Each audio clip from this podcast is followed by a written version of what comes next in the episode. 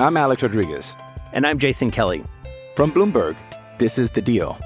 Each week, you'll hear us in conversation with business icons. This show will explore deal making across sports, media, and entertainment. That is a harsh lesson in business. Sports is not And, uh, as simple you know, I- as bringing a bunch of big names together. I didn't want to do another stomp you out speech. It opened up so many more doors. The show is called The, The Deal. Listen to The Deal. Listen to The Deal on Spotify.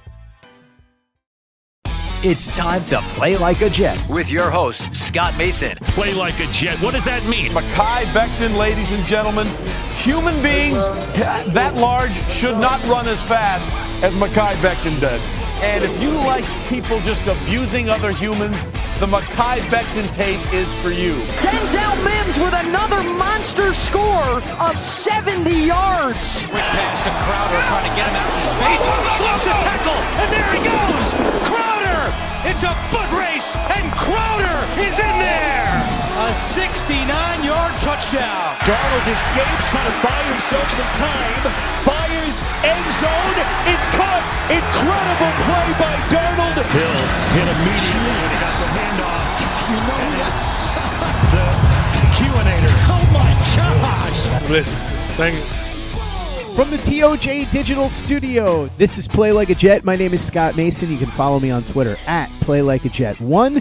And it's time for the Chronicles of Nania with the man who this show is named for. He is the resident stat geek and co founder over at JetsXFactor.com, Mr. Michael Nania. Michael, what's going on, buddy? Uh, I mean, just like everyone else, just trying to figure out the ways to find some positives in this. Honestly, just looking to finish this off, take advantage of this, make sure we get something that something worthwhile out of this season. Michael, since you mentioned being positive, as we get into the key stats from the Jets' loss to the Kansas City Chiefs in week eight, let's start with the good. And the good mostly involved the pass protection from the offensive line. Mekhi Becton and George Fant did really well, and so did Greg Van Roten, who, believe it or not, is actually starting to play pretty well, even though he was terrible early on. Yeah, Greg Van Roten has really picked it up. I, I mean, first four games of the season, he, he didn't even seem like much of an upgrade over Brian Winters. He was in both phases, lo- losing pretty frequently. I mean, there are things he brings to the table terms of his fundamentals. His pass protection is really good last season. As a puller, he's really good in the run game. But first four games, those things weren't really clicking, and he was struggling in both phases. But last four games in pass protection, only two pressures allowed, zero against Kansas City. He's allowed none in three of his past four games. So he's really improved the past four games and started to look more like what I think the Jets thought they were getting, which is just a decent starter, uh, which is probably more than what a lot of people expected. But he kind of was a decent starter for the Panthers last year, and he's starting to look like that. Uh, and then Mekhi Becton and George Fant. Only one pressure apiece against the Chiefs. Uh, for Becton, this is just another really good performance for him. The Bills game is probably his worst of the season. Joe Blewett talked about it, the film of that one a lot. Uh, even though he had some highlight plays, he did struggle a bit in protection, but it was still, even though it was his worst game, he was average in that one. So it's just a testament to how good he's been. Uh, then he bounces back here against the Chiefs and plays really well for the most part. So just continuing a great season. And then for Fant, he's kind of been alternating between these really impressive performances, and then he's had a couple of down games against the Cardinals. He struggled a bit, the Bills last week. Uh, but the Dolphins game at left tackle, he was great. Broncos game, and then now this game. So overall, he's been average this season, I think, which is definitely a lot more than I expected. And I think what the Jets are hoping to get out of him, and definitely the best he's shown to this point of his career. But uh, definitely some consistency would be good from him because there have been some games where he's really struggled, and there's been games where he's looked really good. So consistency is going to be big for Fant going forward. Consistency is also going to be big for Darnold going forward, but this was not one of those games where he consistently produced, especially downfield. Yeah, yet another game of very limited productivity for Darnold. And then look, in this one, this was a game where he did not have that much available to him. Receivers were not getting open. Uh, and the pressure early was bad, but throughout the game, the protection did get better with, especially at tackles, at the tackle spots and guard. Uh, but downfield, he still, uh, there were some shots he had a chance to hit. Uh, I think there was one to Jeff Smith he missed, a couple of other ones, but he's only one of four beyond 20 yards in this game. three of nine on passes of at least 10 yards downfield. So it, it definitely was an unproductive, inaccurate game of downfield passing. So I don't think this was Darnold's worst game of the season. It was, look, it was not good. And I would probably call it bad, but uh, they didn't help. They didn't give him too much to do. But at the same time, he's just not finding ways to make big plays like he would in some games last year, like the Bengals game, the Ravens game. I bring those up a lot. He in those games, there wasn't a lot available to him, but he found ways to make money throws in tight windows to get something going. Uh, and in these games this year, he has not been able to do that, save for literally maybe one throw a game. He's just not finding ways to lift the team up like he did in uh, quite a few games in his first two seasons. Something that's not helping Darnold is perplexing decisions in the passing game and the fact that he was missing two of his best receivers. Breshad Perriman out, as was Jamison Crowder. Braxton Berrios took Crowder's role and did not do very well. And then you look at the decisions when it comes to the targeting. Denzel Mims got three targets, and Berrios, who we already established was not very productive, had 11. I can't understand this. Yeah, this is one of the most interesting. I mean, this coaching staff on a weekly basis does some interesting things to say the least. But in this game, you've no Crowder, no Perriman, uh, and Mims showed you quite a bit in that first game. Played well, led them in receiving.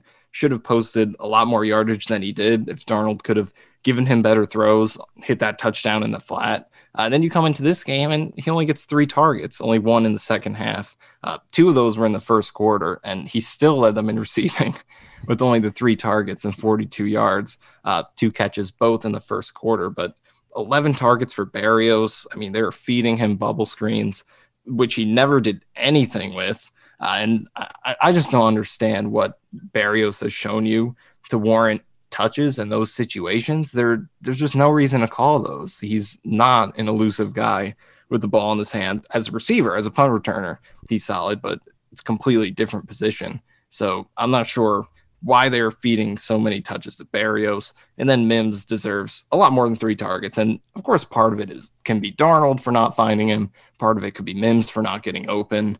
Uh, but when you look at the all 22, the Jets definitely are. They're just sending him on a lot of vertical routes that never really panned out. Not really because he wasn't creating separation, but just because the concept wasn't getting him open. So the coaching staff, uh, well, obviously Loggains calling the plays was not doing a good job of calling uh, calling the right plays at the right times to get Mims open, and they also could have done more just to get him a touch in the backfield, throw him a screen pass, see what he could do, give him an end around. Uh, there are just a lot of ways to manufacture touches for a guy who has 438 speed. Uh, it, it definitely doesn't make sense to give him only three targets. And again, it's a combination of things, but ultimately Berrios, 11 targets, 34 yards, Mims three targets, 42 yards pretty much sums up everything you need to know about who should be getting the touches right now. You mentioned how Braxton Berrios hasn't been very elusive with the ball in his hands. He's not the only one. La'Mical Perine having the same problem. Yeah, so far La'Mical Perine definitely hasn't shown you really any traits to be excited about. You've seen, I guess, a little bit of everything. There have been moments in pass protection where he's looked good. He's had a big run here or there when the blocking has been good, but in terms of making guys miss, that definitely, which is probably the number one thing you want from a running back, it, that's definitely not something he's shown so far. He's only been credited with four broken tackles over 49 touches this season, uh, sixth fewest evaded tackles per touch this season out of 63 qualified running backs, even less than Frank Gore, who's about middle of the pack. So uh, definitely you, and this was a question with drafting Perine. There were other running backs available who might have had lower floors, might not have seemed as pro ready as him, but they just had higher upside in terms of speed, the ability to make guys miss, uh, contributions in the passing game. Although Perine did contribute in the passing game with the Gators quite a bit, it, it wasn't really as a receiver so much. He did make some plays, but he there wasn't a ton of versatility to his game, uh, explosion, upside. So he was a high floor low ceiling kind of pick, and that's the kind of player he looks like right now. Uh, and and if you can get that out of a fourth round pick, if you can get a Bilal Powell, you know that's solid. But the Jets definitely, uh, it doesn't seem like he's uh, long term starting running back, and the Jets can definitely uh, swing for the fences a bit more at this position next offseason. Michael, we are about to discuss something that is not exactly in the positive realm because we talked about wanting to be positive, but we also have to paint an accurate picture. So, as much as we would love to sit here and say nothing but positive things throughout the entire show today, we're going to have to talk about the 20 players that have been the least valuable on the Jets this season. You have this up at jetsxfactor.com. Let's start at the beginning of this list. Number 20 is Neville Hewitt. Number 19 is Connor McGovern. Number 18 is Jordan Jenkins. Number 17 is Lamar Jackson. Number 16 is Josh Malone. There's a difference in a handful of these guys. With Neville Hewitt, I don't think that anybody really expected him to be any kind of difference maker. Clearly, that would be the case with Josh Malone and Lamar Jackson. Lamar Jackson brought in as an undrafted rookie.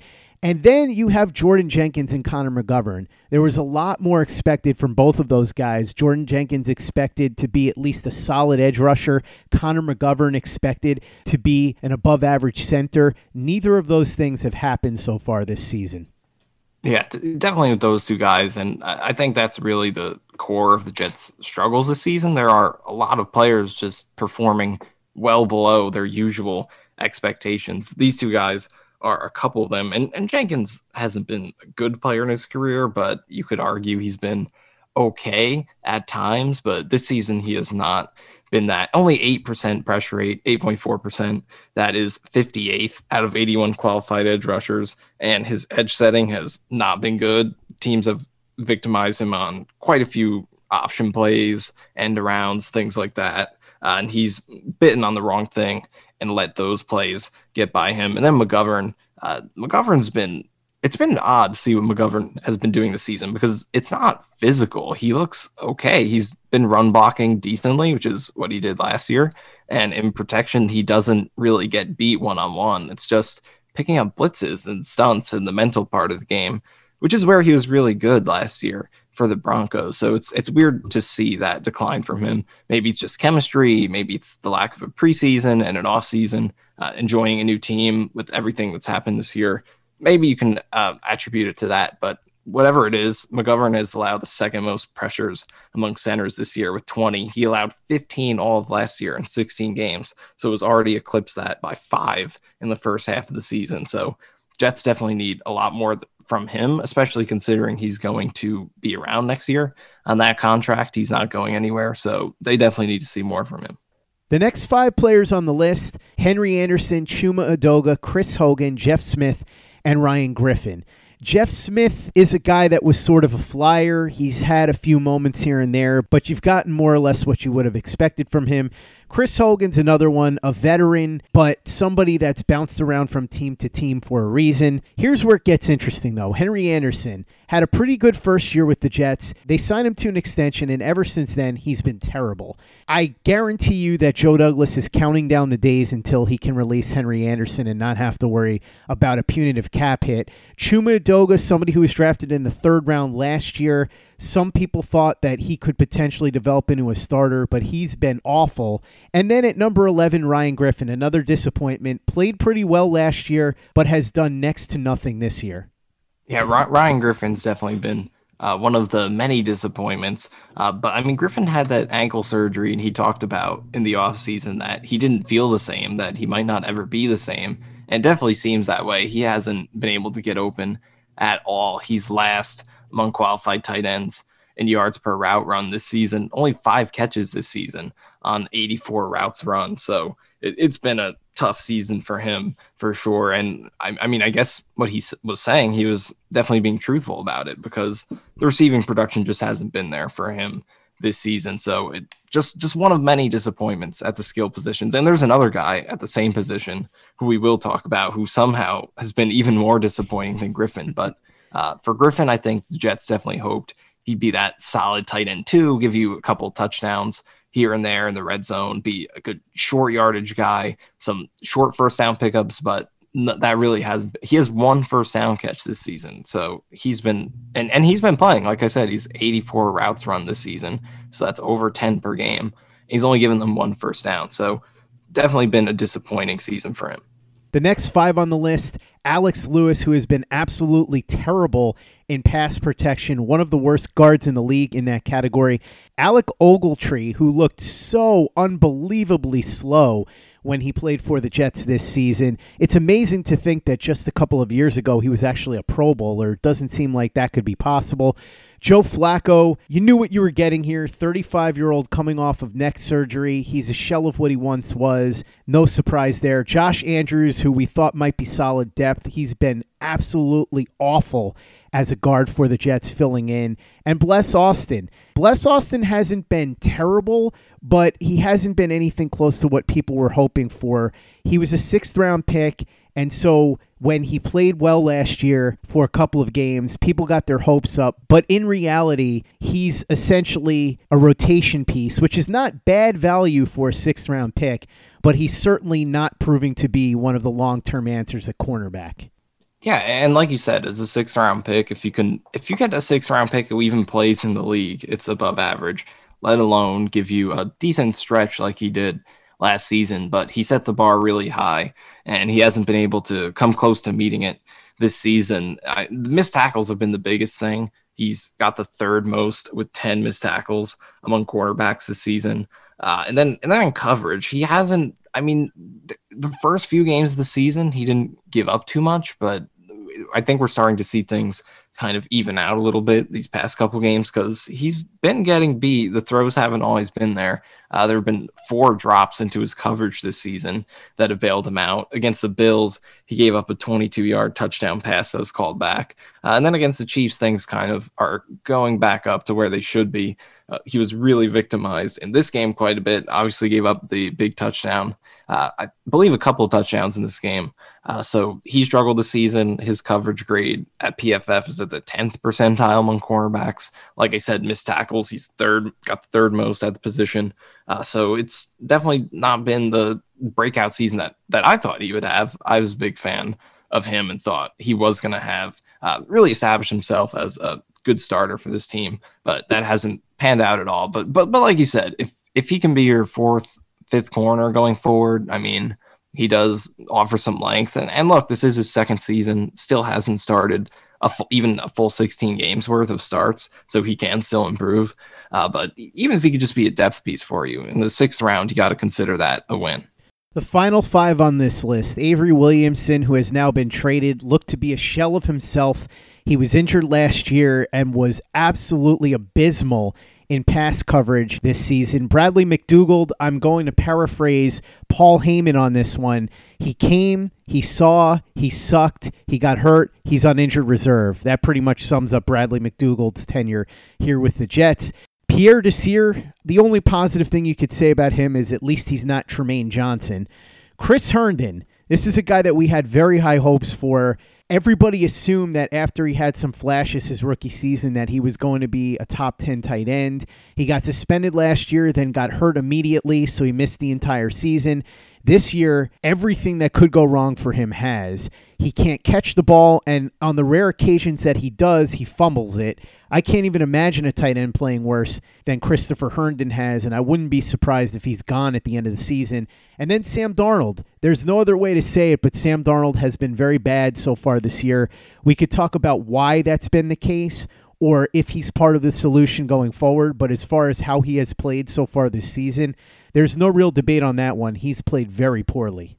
Yeah, and, and it's really disappointing. I was a huge Darnold fan from the time they drafted him throughout the entirety of his first two seasons. I really thought this was going to be a breakout season for him, but things change. He's not the same player that he used to be. His weaknesses have become even more profound. His strengths are not showing up as frequently as they were, and he's developed new new weaknesses that really weren't problems for him. So uh, it you just have to be honest. And even though he doesn't have the best situation, just independent of that, uh, he's a much worse player than he was, and a much worse player than he needs to be to be a franchise quarterback and for the Jets to pass up on Trevor Lawrence or even uh, Justin Fields if they don't land number one. But Darnold being number one on this list for me, I mean, it just comes down to the fact that he plays the game's most important position, and he's been the worst starter in the league at that position. He's last among qualifiers in yards per attempt, net yards per attempt, passer rating, passing yards per game, DVOA. Um, has the second lowest touchdown pass rate, second worst PFF passing grade, second worst QBR, third worst adjusted completion percentage. His passing conversion rate, percentage of passes for a first down or touchdown, that's the worst in the league and on pace to be the worst versus league average in the past 27 seasons, which is as long as that stat is available. So, really, in any way you look at it, he's been the worst starting quarterback in the league this season. And the thing that's most important is that the film backs it up. Last couple seasons, he didn't put up good numbers, but he looked a. I I thought he looked a lot better than those numbers suggested, especially uh, second half of last season and the final four games of 2018. But this season, the the guy you see on film is the exact same guy you see in these numbers. That's how well he's played this season, and and these past two games since he came back, not as bad as some of his worst performances at the beginning of the season just because the Jets haven't given him as many open receivers to not get the ball to. But those the Colts game, the Broncos game, and the Bills game are the first Bills game are three of the worst games of his entire career. He just left so so so many plays on the field. Way way more than he ever has in any other game. Maybe go back to a couple early in his rookie year, but definitely more than any last year. Uh, so I mean, it, it's so disappointing. I I really thought, and it's again not entirely his fault. It's mostly on the Jets for struggling to not building around him correctly, hiring the wrong coach, um, but and you know not giving him offensive line help, receiver help, all the stuff in the book. But this is the reality. Sam Darnold right now is uh, probably the worst starting quarterback in the league uh, until he proves otherwise. I'm Alex Rodriguez. And I'm Jason Kelly. From Bloomberg, this is The Deal. Each week, you'll hear us in conversation with business icons. This show will explore deal making across sports, media, and entertainment. That is a harsh lesson in business. Sports is not And, as uh, simple you know, I- as bringing a bunch of big names together. I didn't want to do another stomp you out speech. It opened up so many more doors. The show is called The The Deal. Deal. Listen to the deal. Listen to The Deal on Spotify. It's Kaley Cuoco for Priceline. Ready to go to your happy place for a happy price? Well, why didn't you say so? Just download the Priceline app right now and save up to 60% on hotels. So, whether it's Cousin Kevin's Kazoo concert in Kansas City, go Kevin, or Becky's Bachelorette Bash in Bermuda, you never have to miss a trip ever again. So, download the Priceline app today. Your savings are waiting. Go to your happy place for a happy price. Go to your happy price, Priceline. Play like a Jet. Play like a Jet. Michael, last order of business. The Jets have made some trades recently. They haven't gotten a lot in return for the players that they've shipped off Steve McClendon, Jordan Willis, Avery Williamson. But the fact is, the Jets did get something, which is more than we expected. And the value here, I think, is a lot better than a lot of people realize. Tell me a little bit about what you dug up as far as the value that Joe Douglas was able to get in these trades. Yeah, well, with these three trades, with you know Jordan Willis, Steve McClendon, now Avery Williamson, essentially Douglas took three seventh round picks and turned them into two sixth round picks and a fifth round pick, which is you know a, a nice you know a nice turnout for three players who were not going to be around next season anyway. McClendon and Williamson, free agents. McClendon very old. He's going to be 35 years old, and Williamson hasn't played well this season at all. And Willis is a fringe player who wasn't even playing for them as the worst team in the league. So to get anything for them is really good. But re- being able to do what he did, two fifth or two sixths and a fifth compared to three sevenths is a pretty big upgrade. You look at approximate value at Pro Football Reference, which kind of looks at a player's long term value, how much they play, how well they play, contributing to winning. Uh, so in terms of approximate value, AV per season for three seventh round picks.